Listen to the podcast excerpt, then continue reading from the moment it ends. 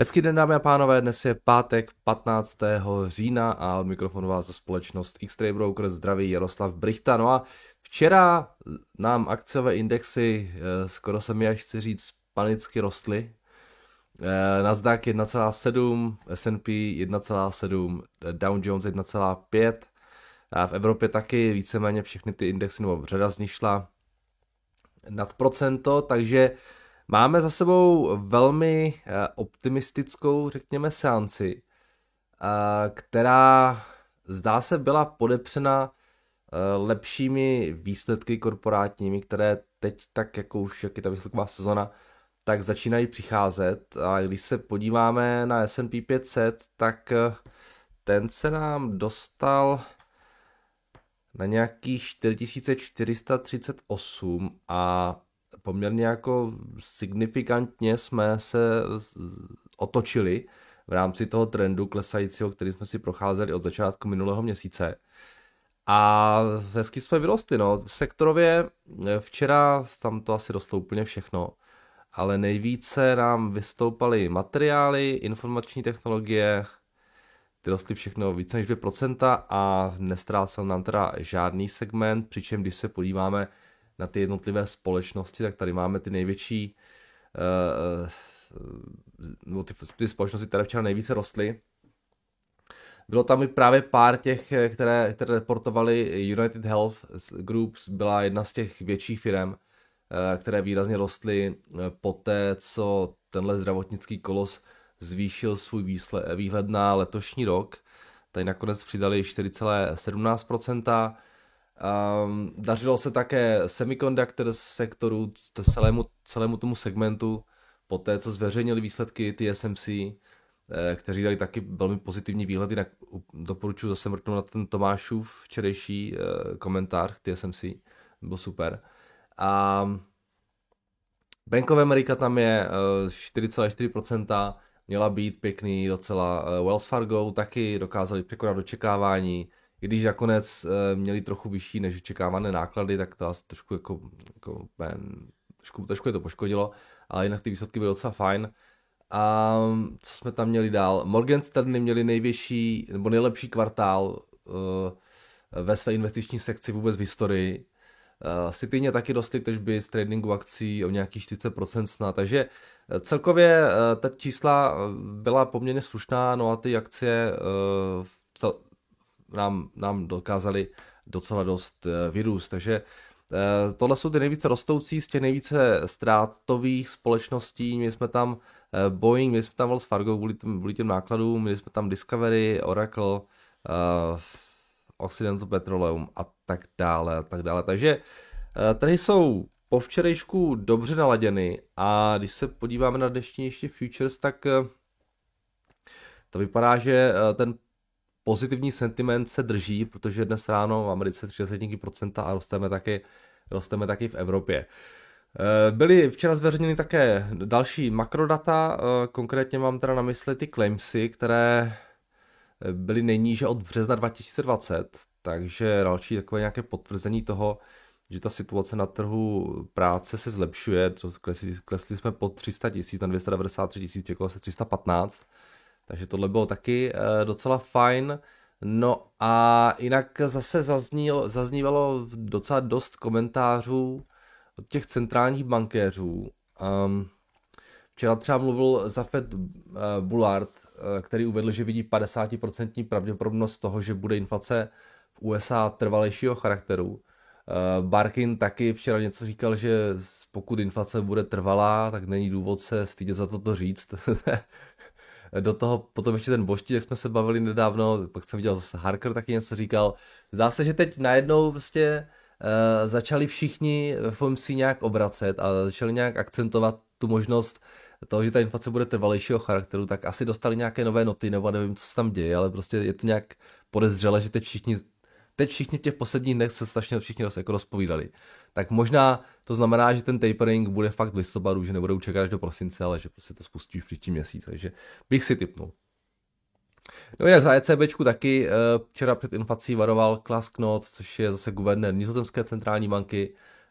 Uh, už jenom teda čekám, kdy se přidá Lagardová, která si pořád jde tu svoji o té dočasné inflaci. Um, dnes ráno ten optimismus na trzích podle mého názoru trošičku souvisí s těmi zprávami z Číny. Uh, tady mám někde ten článek.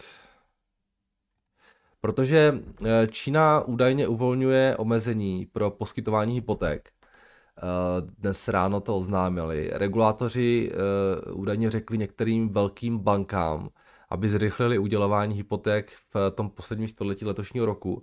Banky zároveň dostali zelenou eh, prodat cené papíry kryté hypotékami, aby si bilanci udělali místo na nové půjčky a vyšli se tak do těch kvot, které nastavil Peking. Takže tohle je, zdá se, eh, docela jednoznačná reakce eh, na napětí, které vyvolala situace ohledně Evergrande a která vede ke zpomalování trhu s bydlením. Oni to tak v Číně prostě dělají vždycky, když eh, ten trh začnou trošku přibrzďovat a on začne fakt zpomalovat, tak zase všechno rozvolní a začnou ho masivně podporovat. Takže um,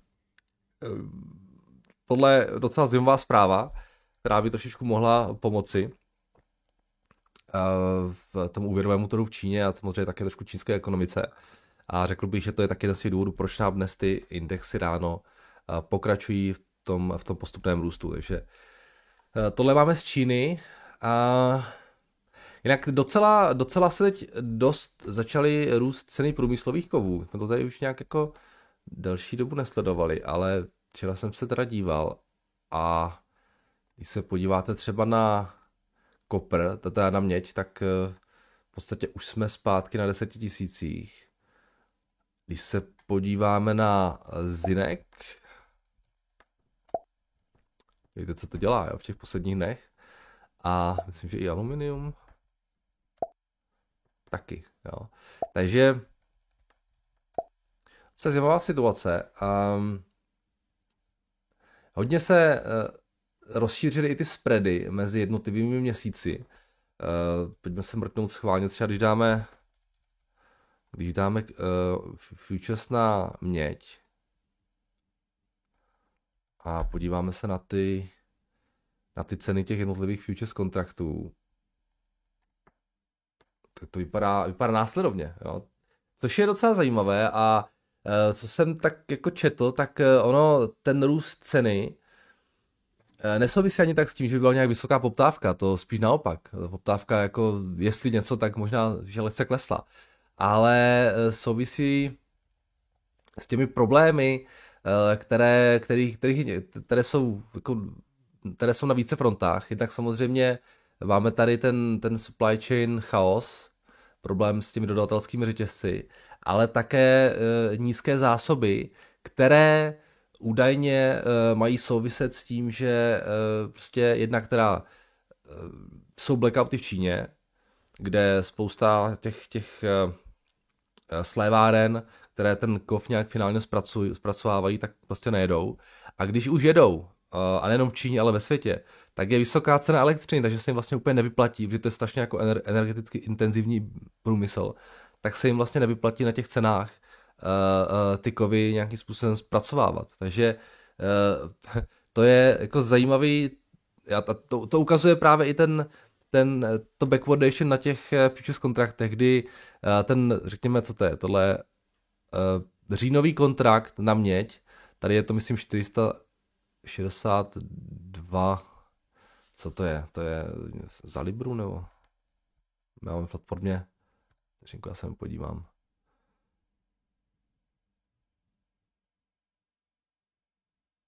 To jsou asi centy za Libru nebo něco takového. Jo, to budou centy za Libru. Jo, takže 462 uh, eh, centů je ten říjnový kontrakt a když se podíváme, já nevím, třeba na ten úplně nejlepší, na, ty, na ten výhled do roku 2024, tak jsme tam nějaký 438, takže poměrně jako značně uh, značná backwardation a jo, to nám něco říká o tom, že ten trh úplně nevěří tomu, že by ty průmyslové jako měly nějak víc růst, že ten problém je spíše právě na tom spotu. Jo, prostě těžko se dostanete eh, okamžitě k nějakému, v nějakém mědí, k nějakému zinku, k nějakému hliníku. Tak proto nám ty ceny eh, na, tom, na, na tom spotu tak výrazně rostou. No a jako je to zajímavé, vlastně vidíte, jak když třeba je vysoká cena elektřiny, což samo o sobě je inflační, tak to samozřejmě se propisuje i do těch dalších věcí a právě v těch kovech to je krásně vidět. Jo. Tam to není o té poptávce, ale je to tam spíše o těch, o těch nákladech. jako nákladová inflace, řekněme. A to nebude jediné odvětví, které, které tohle bude samozřejmě pozorovat. Takže rostou docela pěkně ceny průmyslových, průmyslových kovů, ale paradoxně to nemá nic společného s poptávkou, ale spíše s tím, že prostě vysoká inflace, blackouty a tak dále. A tak dále. Takže zajímavé. Uvidíme, jak dlouho to ještě eventuálně bude trvat. Samozřejmě um, asi to není něco, co by mělo být dlouhodobé. Jo? A, a asi dává smysl očekávat, že někdy výhodově se ty ceny můžou zase uklidnit, že, že, ten, že to není nějaký trend. Ale samozřejmě, jak dlouho to bude trvat, to já nevím, to neví nikdo. Ale ten růst je pěkný na těch kovech, takže eh, kovy zase v eh, poměrně horké finanční aktivum. No, jinak co tady mám dál? Eh, Virgin Galactics v aftermarket hodinách klesají o nějakých 14%, nebo klesly o nějakých 14% po té, co odložili start těch komerčních letů na čtvrtlé, čtvrtletí příštího roku, takže to je fakt jako hodně divoká akcie. A potom ještě včera jsem se tady ptal na to, jestli to nemáte zkušenost s tím, jaké já nevím, jestli to někoho zajímá, jo, ale mě to zajímá, tak o tom budu mluvit. Jo. Jestli nemáte nějaké zkušenosti s těmi novými ceníky od Bohemia Energy a právě na Twitteru jsem našel tady tenhle ten, uh, tenhle ten ceník, který momentálně poskytuje který poskytuje ČES jako dodavatel poslední instance a dívám se, že tady prostě nabízejí elektřinu za nějakých 5 korun za kWh. Což je teda brutální nárůst proti tomu, co co bylo běžné ještě pár měsíců zpátky. Já znám člověka, který ještě před třemi měsíci si fixoval elektřinu u Česu právě na dva roky za dvě kačky. A když jsem se já díval na, na svoje, svoje, svoje elektřinu, co mám upre, tak tam jsem za nějakých korun 60. Takže uh, vemte si, že to je 900 tisíc domácností v Česku, které budou platit dvakrát až třikrát vyšší cenu elektřiny. Jo, to, to budou, ty náklady porostou od 10 tisíce prostě na, na nějaký domek, jo, a, a plyn taky samozřejmě. Takže tohle, tohle bude jako kvalitní inflační šok, řekněme, nevím, jak to budu započítávat, ale taky samozřejmě šok pro ty peněženky těch domácností, takže um, zajímavé. Opravdu Bohemia Energy zavařila svým klientům docela kvalitně. Jo, tak to je tak jako zajímavost. A včera jsem to tady nadhodil, tak uh, uh, to jako vás taky zaujíme. Tak, dobrý. Um, to je víceméně všechno, co jsem chtěl k tomuhle. Když se podíváme na Forex, tak to zase proletíme v rychlosti. Eurodolar nic moc, Libra se nám taky drží. Japonec nám trošku slábne, nějaký 114 už jsme. Eh, Kanaděn nám spevňoval během toho včerejška na páru s dolarem, Australan nám taky rostl a Novozélandě taky. Jak ten risk, risk on efekt se projevil na těch akcích, tak samozřejmě se to trošku podepsalo na tom dolaru americkém, který ztrácel na většině těch rizikovějších měn. Takže to je logická taková reakce. Kaška v klidu, zlato si drží ty své zisky, ten nabralo předevčírem a stříbro taky, dokonce ještě trošku navýšilo ropa 81 dolarů a co je zajímavé, tak to je ten Bitcoin, protože ten už se nám blíží hranici 60 tisíc dolarů a Ethereum nějakých 3800 a u toho Bitcoinu teď eh, se objevují zprávy, že údajně teda by mělo být velmi blízko uh, to bitcoinové ETF, eh, že to jeho schválení by údajně snad mohlo být už příští týden. Jsem četl teďka na Bloombergu. Eh, od SEC a údajně by mělo být na bázi eh, bitcoinových futures. Takže uvidíme, jestli se něčeho takového dočkáme. To by mohlo být docela zajímavé, i když musím říct, že to bitcoinové futures, ETF, toto ETF, které je založené na těch bitcoinových futures, mi zase až tak, tak je to lepší než nic samozřejmě, ale úplně nejlepší by bylo nějaké ETF, které by bylo založeno přímo na, eh, na nějakém tom holdingu těch, na nějakém tom Eh, držení těch, těch, těch kryptoměn než na nějakých futures, protože tam samozřejmě asi, asi bude docela velké kontango. No, z toho rolova, no, uvidíme, no. To rolování jako tam může podle, mě, podle mého názoru hrát trošku jako negativní roli, ale říkám, je to lepší než nic na nějaké krátkodobé spekulace eventuálně. A nebo možná nějaké dlouhodobější držení. Takže Bitcoin nám roste docela pěkně, nějakých už skoro 60 tisíc dolarů. Nadgas 5 dolarů a 6, 60 centů. A tady máme ty kopry. Tak, dnešní makrokalendář, máme tam obchodní prodeje z Ameriky, 14.30 eh, spotřebitelskou důvěru, nějaké projevy centrálních bankéřů zase, budu varovat určitě před inflací, že není tranzitory už najednou. A Empire State Manufacturing Index taky tam bude ve 14.30. Dobrý, ode mě vše a jdem se podívat na vaše dotazy. Tak to má v ránku není třeba promovat, jeho analýza je vynikající a kdo nesleduje, ten okrádá sám sebe. 14 lajků to má. Já se přidávám. Máte naprostou pravdu. Tak. Za včerejšek tam má to, myslím, ten, ten to, to, to TSMC a myslím, že ještě Citinu tam dělal. Tak, dobré ráno, Jardo, můžete vysvětlit, co znamená konsolidace, která byla včera oznámena Quickstep Holdings, u Quickstep Holdings a proč kvůli tomu vyletěly akcie o 20%? No to je dobrá otázka, Petře. Uh, ta konsolidace uh, v podstatě to je reverse split, jo, prostě 10 akcí vymění za jednu novou. Ale proč kvůli tomu vyrostly ty akcie 20%? Tak to já nevím. Já jsem to nepochopil. on, jak je to strašně málo likvidní titul, tak uh, prostě uh, asi tom... Já jsem tam nic jiného teda nenašel, než tady tohle, jo, tuhle zprávu o tom reverse splitu, takže nevím, jestli tam bylo ještě něco jiného, ale myslím si, že ne. Takže uh, pro mě taky trošku záhada, přiznám se.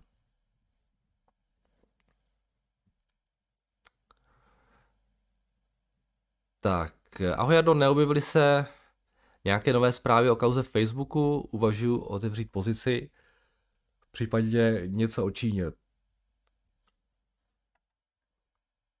Tak eh, tu Čínu jsme, to jsem říkal, jsem říkal eh, s, těma, s tím uvolněním těch pravidel pro poskytování hypoték, to je docela, docela dobrý eventuálně, ale podle mého názoru riziky tam stále dost. No a pokud jde o Facebook, tak jsem úplně nic nezachytil teď nového, jo, od těch posledních věcí, to průšvihu s tím, s tím whistleblowerem. A určitě budou nějaké, nějaké jo, teď nejsou moc blízko volby, jo, počkejme si do voleb.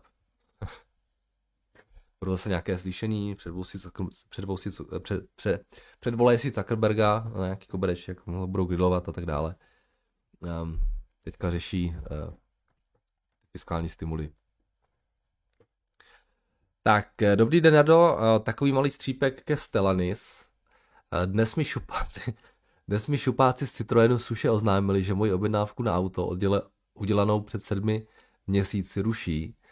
Nezmohli se ani na takové ty obyčejné fráze, jako je nám líto nebo omlouváme se. Mám prý jen počkat, až se mi ozvou v případě, že bych si nechtěl auto znovu objednat, tak mi dokonce vrátí zálohu. No to jsou hodní, teda.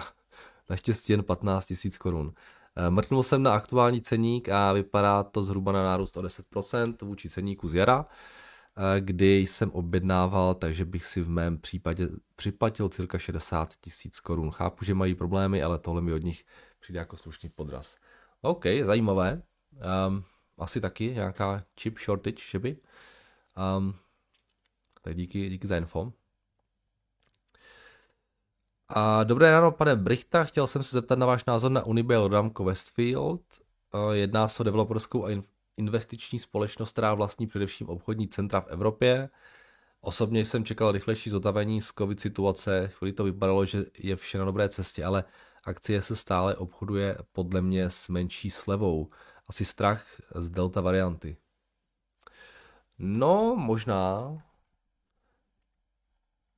A možná si lidi odvykli chodit do velkých uh, obchodních center, center.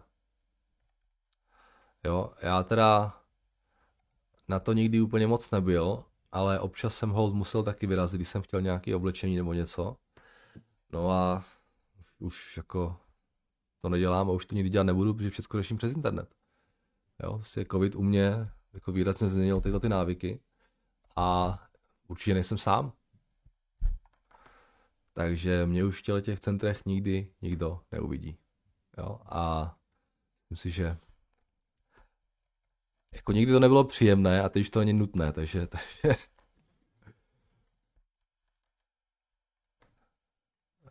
Um, 8 miliard market cap. Tady to ukazuje, že by měli dělat nějakou miliardu net income letos za příští rok, což je nějaký, řekněme, osminásobek, ale ten dluh je teda kvalitní, ale OK, to je prostě, prostě proti tomu dluhu jsou ty nemovitosti samozřejmě, takže je trošku něco jiného. Co nám dělá ta, co nám dělá ta akcie? To vyklesalo? A moc se to nespravilo od toho, od toho covid dipu.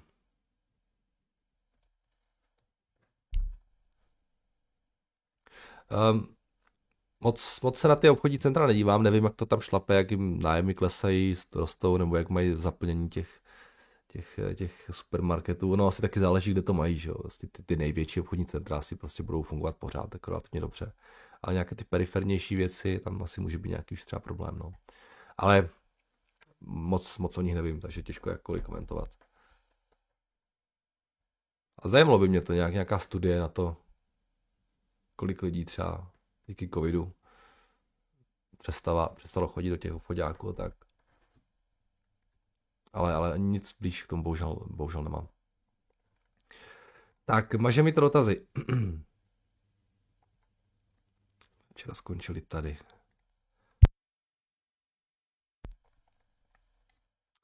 Tak, ahoj, já vzhledem k včerejšímu komentáři C Limited eh, posílám tip na střídnější, střídněji ohodnocenou konkurenci. Jeho korejský Kupang. Jedná se o největší marketplace v Jižní Koreji, provozují i vlastní rozvážkovou flotilu, začínají s distribucí jídla, potravin a dalších aktivit a plánují plánující expanzi do Japonska, Singapuru a dalších zemí v regionu. Eh, ohodnocení není ani zdaleka tak brutální jako u eh, C Limited, přitom růst podobný a revenue téměř třikrát vyšší. Aktuálně se nachází, nachází pod IPO cenou 31 dolarů z března v září vypršel lock-up period pro insidery, kteří už prodali, co chtěli a cena je aktuálně poměrně nízko s velkým upside potenciálem v porovnání s letošním růstem SE nebo Meli. Samozřejmě jsou tam rizika, je to růstová akcie, ale za mě je to lepší volba než C. A mohl bys nám prosím ukázat číslo poměrku? Jasně, podíváme se. Podíváme se, díky za zajímavý tip. Kupang říkáte. Já jsem o tom slyšel už.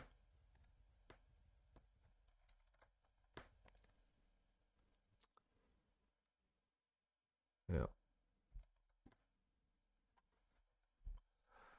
Tak. 47 miliard market cap. Loni měli nějakých 12 miliardy uh, na tržbách. Letos se očekává 19 miliard. A jsou ve ztrátě.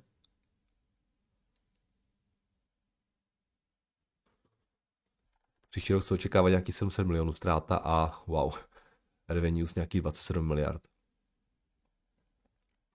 To je slušný růst, no.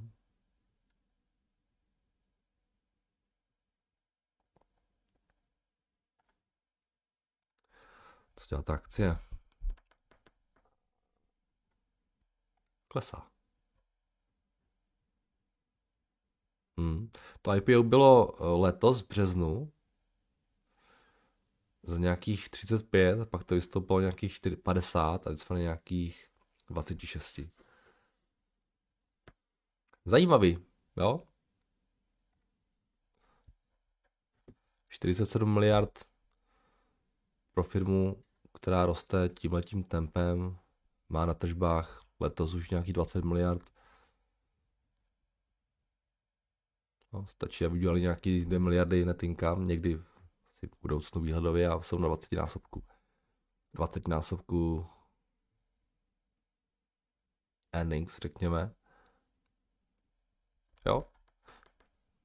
Zajímavý. Určitě levnější než, ta, než ta, než ta C Limited.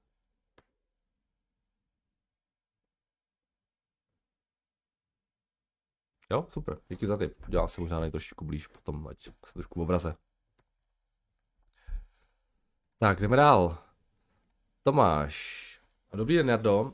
Eh, mohl byste se mrknout na rumunskou společnost UiPath, která se v současné době veze na vlně poptávky po umělé inteligenci. Software, který společnost vyvíjí, dokáže robotizovat lidskou práci. Roboti podle, eh, Poté vykonávají na místo zaměstnanců rutinní práce jako přepisování dat eh, z jedné tabulky do druhé, přepisování lidského hlasu vyplňování formulářů nebo rozpoznání, eh, rozposílání automatických mailů zaměstnancům. Já mám pocit, že jsme tady už někdy měli. Jedná se o rychle rostoucí společnost s velkým potenciálem, který je dnes pro mnohé, který je dnes pro mnohé možná ještě těžko představitelný. Odvětví umělé inteligence je na vzestupu a tento trend by měl pokračovat další desítky let. Společnost v současné době zaměstnává 2800 lidí a její tržní kapitalizace se pohybuje kolem 27 miliard dolarů. Eh, tržby společnosti se pohybují kolem 700 milionů dolarů, přičemž v dalších letech se očekává růst na 870 milionů, 1,2 miliardy a 1,5 miliardy. Tržby by měly růst přibližně o 30% ročně. Společnost je v současné době ještě ve ztrátě a to 380 milionů. OK. A jaký mají ten ticker? Ticker path? Jo.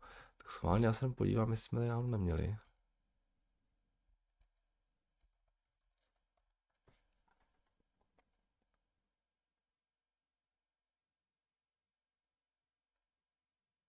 Asi ne. Asi ne. OK, ne, co, co mi to říká. Tak jo, podívám se na ně. Rumunská společnost říkáte.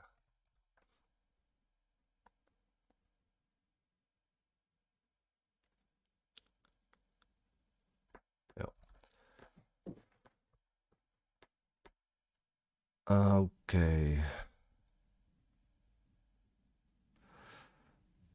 No. Rostou pěkně, ale teda tak na první pohled teda úplně levní nejsou. No. 26 miliard market cap, 700 milionů na tržbách. V tom roce 2023, pokud budou mít tu miliardu, tak jsou v nějakým 26 násobku pořád. Těžko říct, no. Samozřejmě konkurentem jim budou asi ty velké techy, to není úplně snadný eh, segment být v tom AI a nějakou novou menší vznikající firmou. A mě moc drahý, moc rizikový. Moc malý margin of safety. Ale já to říkám jako hodně zhora, nic o nich moc nevím, takže těžko hodnotit. Tak, dobrý den, Dado, mohl byste se prosím podívat na společnost T-Mobile US, již delší dobu si ji sledují a nyní vyklesala 20%. T-Mobile, T-Mobile by měl nyní eh, těžit ze synergii nákladů a výnosů, které vznikly společnost, eh, spojením se společností Sprint. Eh, společnost má také výhodu v průměrné rychlosti stavování 5G, které je v poměru o 50% rychlejší ve srovnání s Verizonem a o 30% rychlejší než AT&T. Má také mnohem větší pokrytí 5G než jeho konkurenti, tady mám ten obrázek.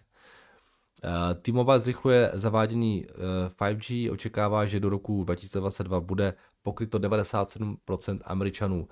Oproti konkurenci má menší marže, které eh, by se ale měly nadále zlepšovat díky synergiím nákladů, které mají být získány ze spojení se společností Sprint v loňském roce. T-Mobile chce oddlužit přibližně 2,5 násobek dluhu vůči EBITDA, že, se, že se chce asi snížit dluh na 2,5 násobek dluhu vůči EBITDA a poté začít vracet významný peněžní tok akcionářům. Odhaduje se, eh, že by v letech 2023 a 2025 mohla akcionářům vrátit 60 miliard dolarů. Děkuji za, a díky za vaše komentáře. T-Mobile říkáte, tak měli jsme tady ten Verizon a AT&T, tak eh, tyhle ti asi budou klesat podobně, ne?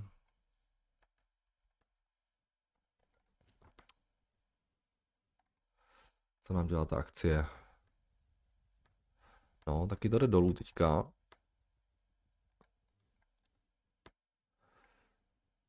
Ještě v červenci jsme byli nějakých 150 a teď jsme na 120 a když se podíváme na ty čísla, oni byli vždycky dražší než ten, než ten zbytek. Se prodávají za nějakých 148 miliard, při net income nějakých 5 miliard a free cash flow nějaké 4 miliardy. Dluh 110 miliard, ten, ten price earnings je tady nějaký 27, za letošek 48 teda a potom přijde 34.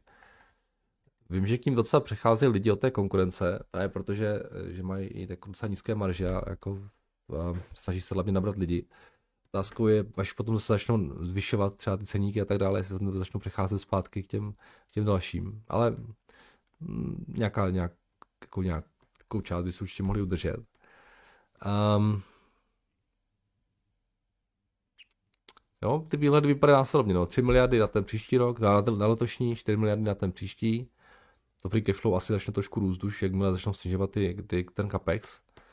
Už 8 miliard se očekává od toho, od toho roku 2022 free cashflow. Určitě nejvíc rostoucí ten uh, operátor, když uh, hodně rostl díky tomu sprintu, teď to asi zpomalí taky už v tom příštím roce, ten růst. No. Nevím, no, mě, mě, se, mě osobně se víc líbí um, z, těch, z té velké trojky musím říct ten Verizon, i kvůli tomu managementu. Um, ten management T-Mobile úplně moc nesedí, musím říct. Ale to, to je můj problém nějaký. Um, takže určitě jako asi teďka momentálně nejdynamičtější, ale jestli, jako, jestli není trošku drahý, no. Když to třeba srovnáme s těma tržbama, tak schválně, jo. 140, eh, oni mají tržby nějakých 80 miliard a prodávají se za 148 miliard. Když se ten Verizon, a tam tady.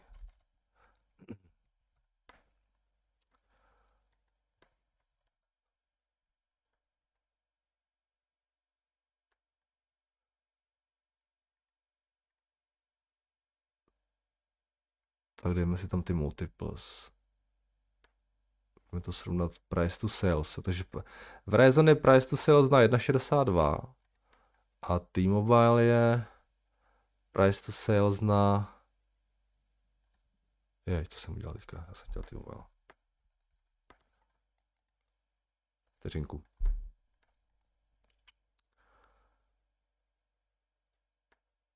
Jedna no, tak jako zas tak velký rozdíl to není, ale z tohoto hlediska je, je ten Verizon trošku levnější. Schválně ještě dejme tam to AT&T. Pojďme si udělat takové velké srovnání té velké trojky. Jo. Neřešme teda price earnings, protože teďka samozřejmě ty mobily docela v tom cyklu, kdy, kdy ty earnings jsou nižší a oni, oni logicky do budoucna vyšší budou. Až zač přestanou tak moc investovat. Tak, schválně, jo. Takže price to book, jo jedeme od Verizonu, jedeme T-Mobile, Verizon AT&T. Takže T-Mobile 2,21, Verizon 2,92, AT&T 1,13. Price to sales. T-Mobile 1,87, Verizon 1,62, AT&T 1. Ještě něco zajímavého? To by asi stačilo. Jo, takže z tohle to vychází jako AT&T jednoznačně nejlevněji. Taky ale ještě se mu nějaký, nějaký dluh. Ještě se podíváme, taky jsou nejvíc zadlužení, že jo. Když si dáme per share, vteřinku ratios. Kredit. Tak a podíváme se na jejich uh, dluh vůči EBITDA třeba. Kredit. A ratios.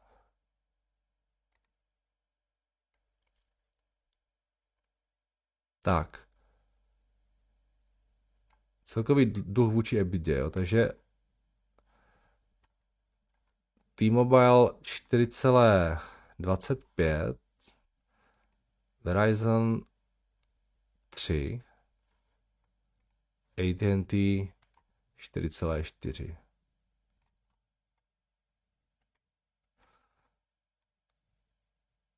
No, tak někde jsou lepší, někde horší. Za mě Verizon nejméně dluhů, levnější než T-Mobile, podle mého názoru nejlepší management. T-Mobile, eh, teda respektive AT&T jednoznačně nejlevnější, samozřejmě hodně dluhů. Teď nový management, um, který asi bude snad lepší než ten minulý. Teď samozřejmě velká, velká akce v podobě toho spinu, uh, spinu Water Media. A ten T-Mobile mi z toho vychází jako nejdražší, no. Z, těch, z té velké trojky. No ne nějak jako extra moc drahý, jo, ty price bych fakt neřešil tady, protože ono se to, ono se to srovná za nějakých pár let. Um, takže tak, no, udělejte se na to názor, jaký chcete. um, asi jako neprohloupíte úplně a, a teď ty operátoři teď samozřejmě budou, ale nějak ten T-Mobile ne, ne, moc nebere. Dobrý, um, toť vše, toť vše. Takže děkuji za pozornost, uslyšíme se zase v pondělí, mějte se krásně a naslyšenou.